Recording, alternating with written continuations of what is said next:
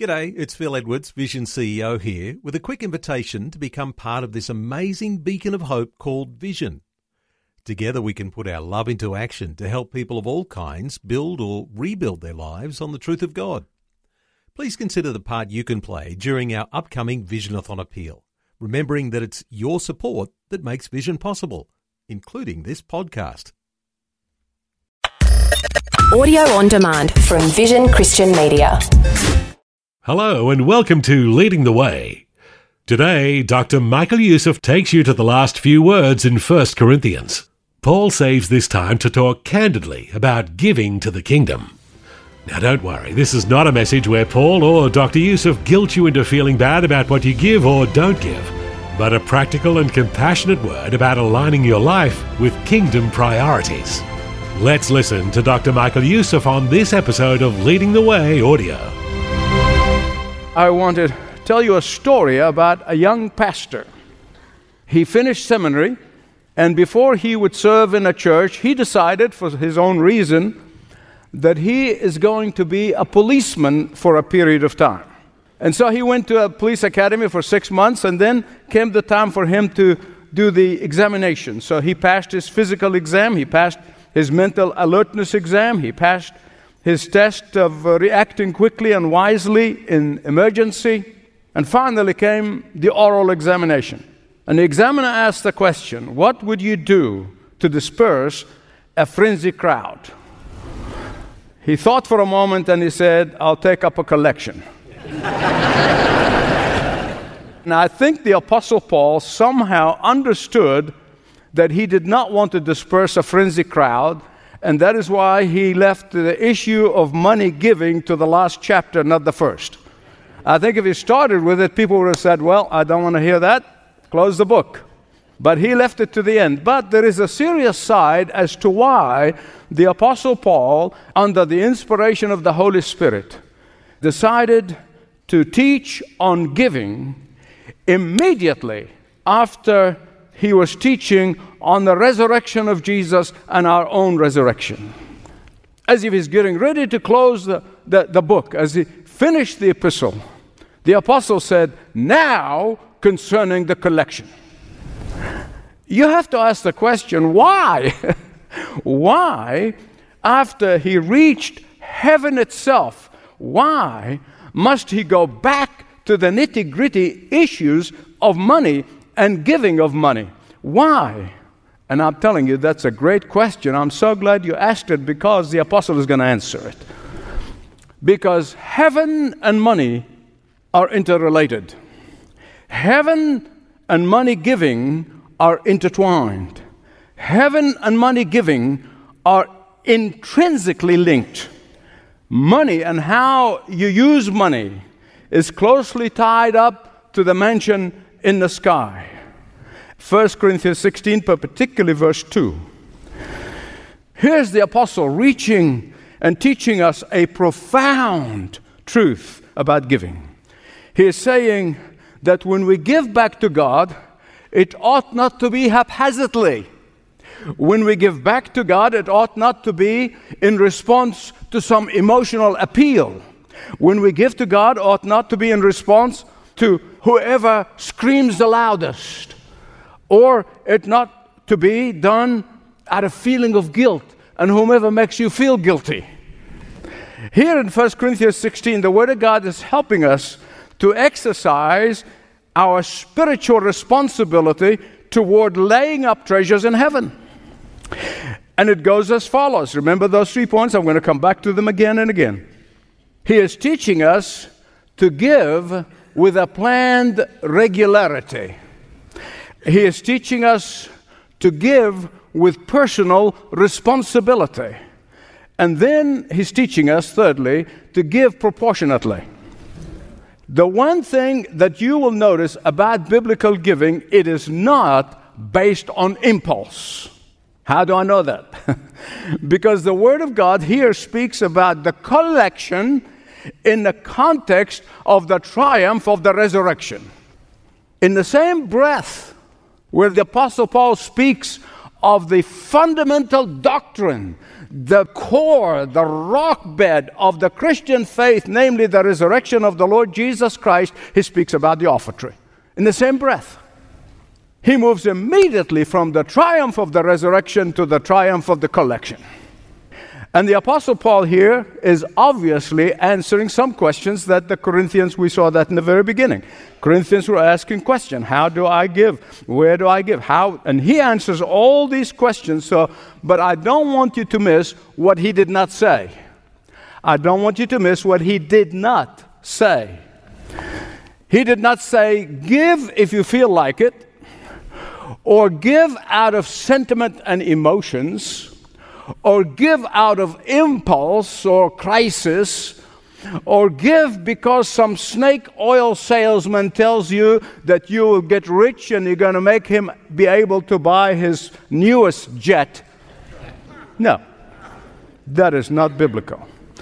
The Apostle Paul, who could have drawn a word picture to depict the desperate needs uh, of the saints, he did not.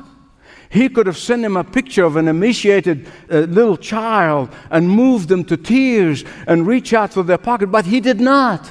Why? Because none of that is a biblical giving. Listen to me.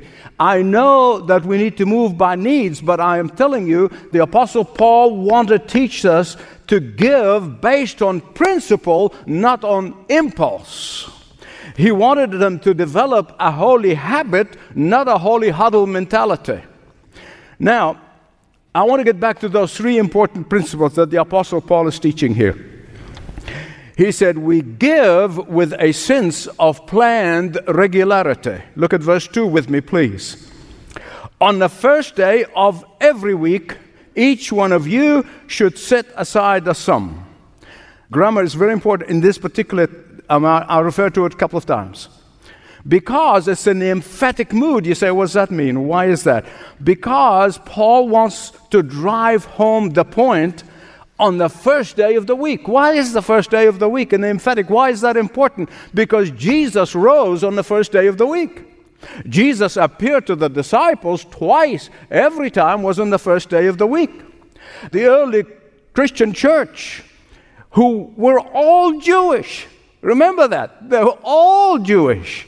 They changed from worshiping on Saturday to Sunday because of this all significant event of the resurrection. The first day of the week was far more significant to the early church than we can ever imagine because we did not live there and we only read about it. But listen to me, think with me, think with me. Uh, they saw with their own eyes their Lord, whose eyes have been closed in death they saw their Lord whose lips were stilled in death. They saw uh, the Lord whose body was placed in the cave of death. But then on the third day, on Sunday morning, early hours of Sunday morning, he opened up that grave and he walked out, leaving an empty tomb. And that is why they immediately began to gather. Every early Sunday mornings, every early Sunday morning, to celebrate the glorious resurrection event. That was the beginning of it. And in the beginning, they had no meeting place, so they would meet in a corner in the temple. And then they began to gather in cemeteries where they've deposited their loved ones. And then they began to gather in catacombs and finally house churches. They did this to celebrate the resurrection and bring the collection. Both go hand in hand. Don't miss it. Don't miss it. You miss out on a blessing. But if we truly comprehend that giving is to be in the context of the resurrection, then we would stand up every Sunday morning as we come to worship and say and sing, Up from the grave he arose. He lives. He lives. Christ Jesus lives today, and then deposit our collection at the altar. Why?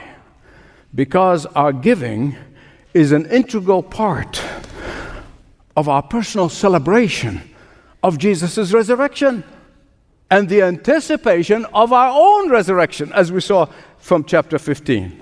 And that is why the Apostle Paul, exactly what he meant by planned regularity.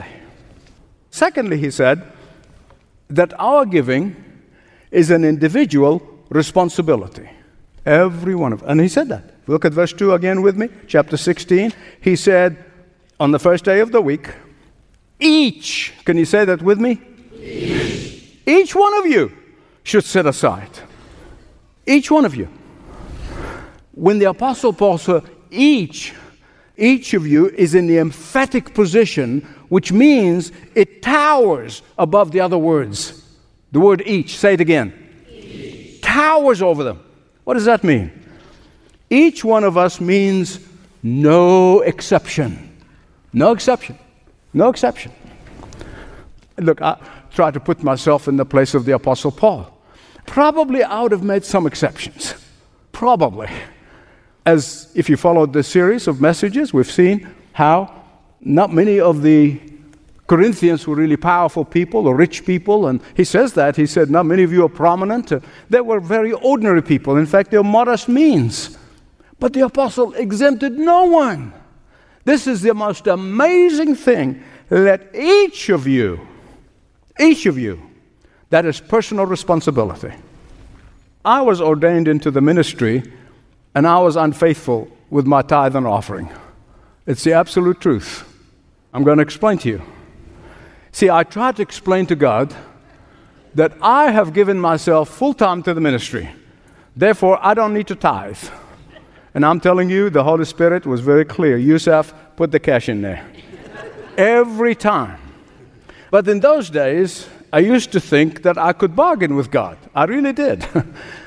Until 1972, that was the beginning of God working on me, on me. That's my first year in seminary, 1972. And I was working in a parish, in a church, as a student pastor, not far from the city of Sydney. It's an older suburb, and so many of the parishioners were widows, uh, they were shut ins, and they couldn't even come to church. And so I went and asked the rector, I said, Can I take one afternoon every week and go and visit these people? And I tell you, it was the highlight of my year. Most of them, as I said, were elderly and widows and living on what we call social security, period. And after I visit with them and I pray with them and, and about to leave, invariably, invariably, one of them would say, Wait a minute, wait a minute, don't leave yet. I have not been able to take my envelopes the church, as a denomination, used to send out 52 envelopes. Every Sunday, people put the money in the envelopes and put it in the offering plate. And so they would say, Wait a minute, I haven't been able to take the money to the church. I haven't been able to find somebody that will take it. And there may be two, three, or four envelopes left, and they have them stacked up, and they will hand it to me. But I'm confessing to you what went on through my mind when I held onto those envelopes. And it's to my shame. I would hold these envelopes in my hand and I look at the conditions where they were living, and I'm tempted to say, Oh, no, not you, not you. You can't afford this. We need to come here and help you out. Why? Because I was unfaithful in my giving. But thank God I never done it.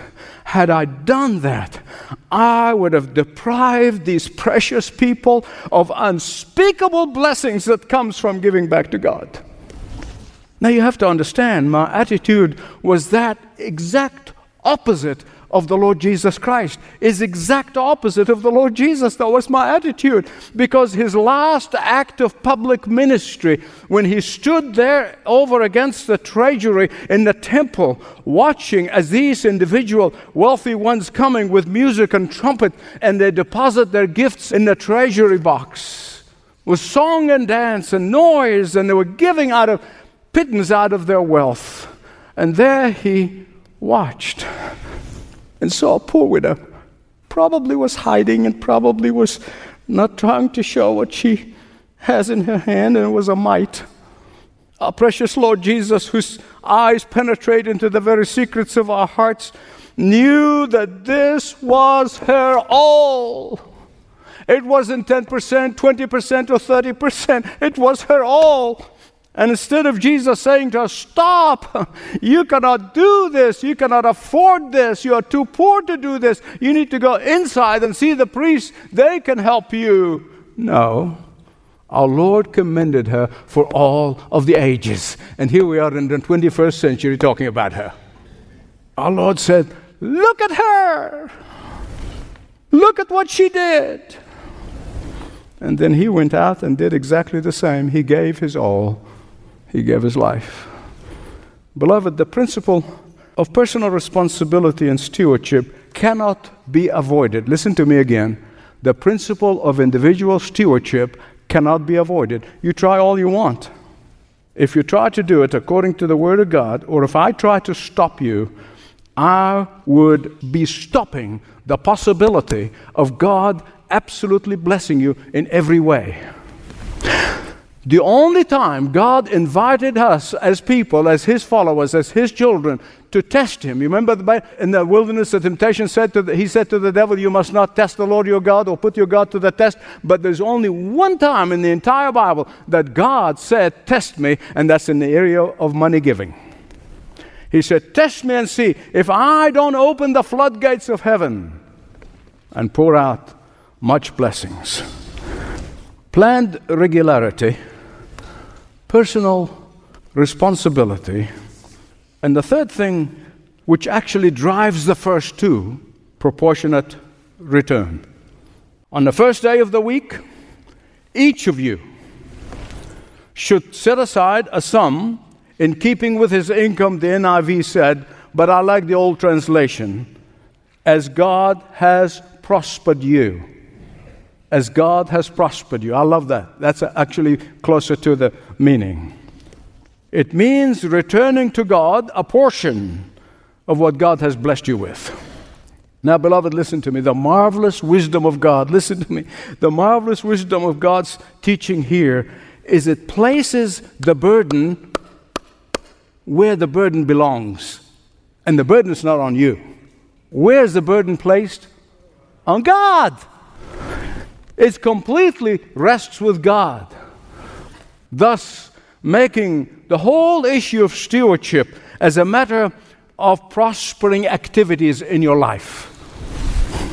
When the tide comes in and you have great material blessings, you return to Him the same percentage as when the tide goes out. And it comes in and goes out to all of us. And my beloved friends, that means that the basis of our giving is God's blessings in our lives. That's the basis. And no one, no one, no one, no one can cheat God. If you don't believe me, ask somebody who tried. As far as God is concerned, when you are faithful with a dollar, you're going to be faithful with a million dollars. That's the principle in which Jesus said. He was faithful with little, going to be faithful with much. But I can hear somebody saying, well, you see, Michael, Paul didn't say anything about 10%. He didn't say anything about tithing. You're right. You're listening carefully, you're reading carefully, because he didn't have to say it. Dr. Lindsell has done the most massive work on a book which he calls The Sacred Tenth. In that book, he demonstrates from ancient literature that the earliest people, the earliest people, from the Akkadians uh, to the Samaritans and the Assyrians and the Babylonians and the Greeks and even the, the Hebrew people who taught us that 10% is the minimum, they all have practiced what they call the sacred tenth. Why? Because we're created in God's own image, and because Adam and Eve was instructed to offer a sacrifice to God, and therefore they passed it on. Even when these nations have become pagan, they still practice the sacred tenth. Abraham gave the sacred tenth of his entire net worth, not just his income, to Melchizedek, who's the type of Christ. That was 400 years before the law was given to Moses. So nobody tells me that's legalistic. Proportionate giving is both fair and flexible. If God had thundered from heaven and says, I want every one of you to give $10,000, that would not be fair, would it? For some people with large income, that wouldn't even touch their lifestyle. For prosperous students, they probably haven't seen $10,000. And that is why God does not thunder from heaven an amount that tells us everybody should. No, He said proportionate. Now, here's a Youssef opinion, you know what to do with it, okay? When the tide of life comes in, the tenth is a starting place. When the tide of life goes out, the tenth is the minimum.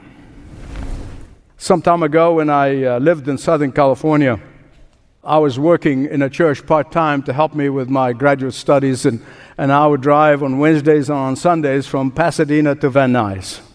And then I'll be driving this long distance. I discovered a preacher on radio during that time, and he was wonderful. He just lifted me up and encouraged me. And I remember one day, and you still remember it 40 plus years later, I still remember it. He said, When the pastor says, pick up your hymnals. Well, we don't have hymnals now, but people say, Amen.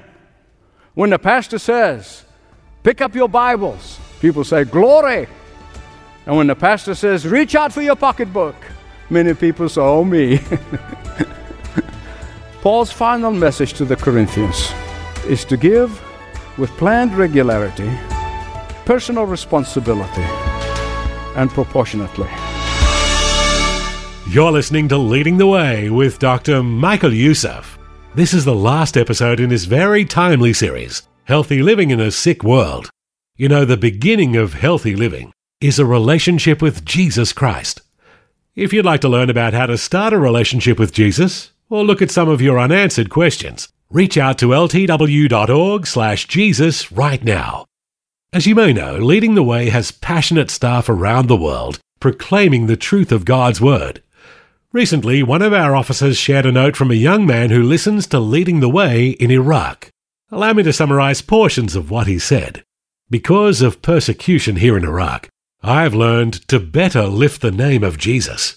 Our entire family is publicly declaring that salvation is only through the blood of Jesus Christ. He is mighty and worthy of glory.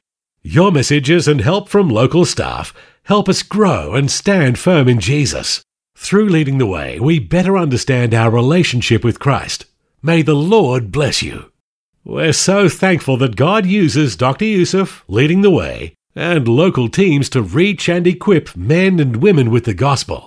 Learn more about Dr. Youssef and the global work of leading the way when you call 1300 133 589.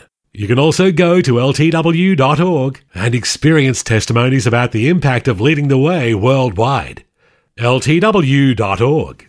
That's about all for this episode. But please join Dr. Youssef on the radio, online, through Spotify, iHeart, YouTube, Apple Podcasts, Google, or with the Leading the Way app for more sound teaching from Leading the Way.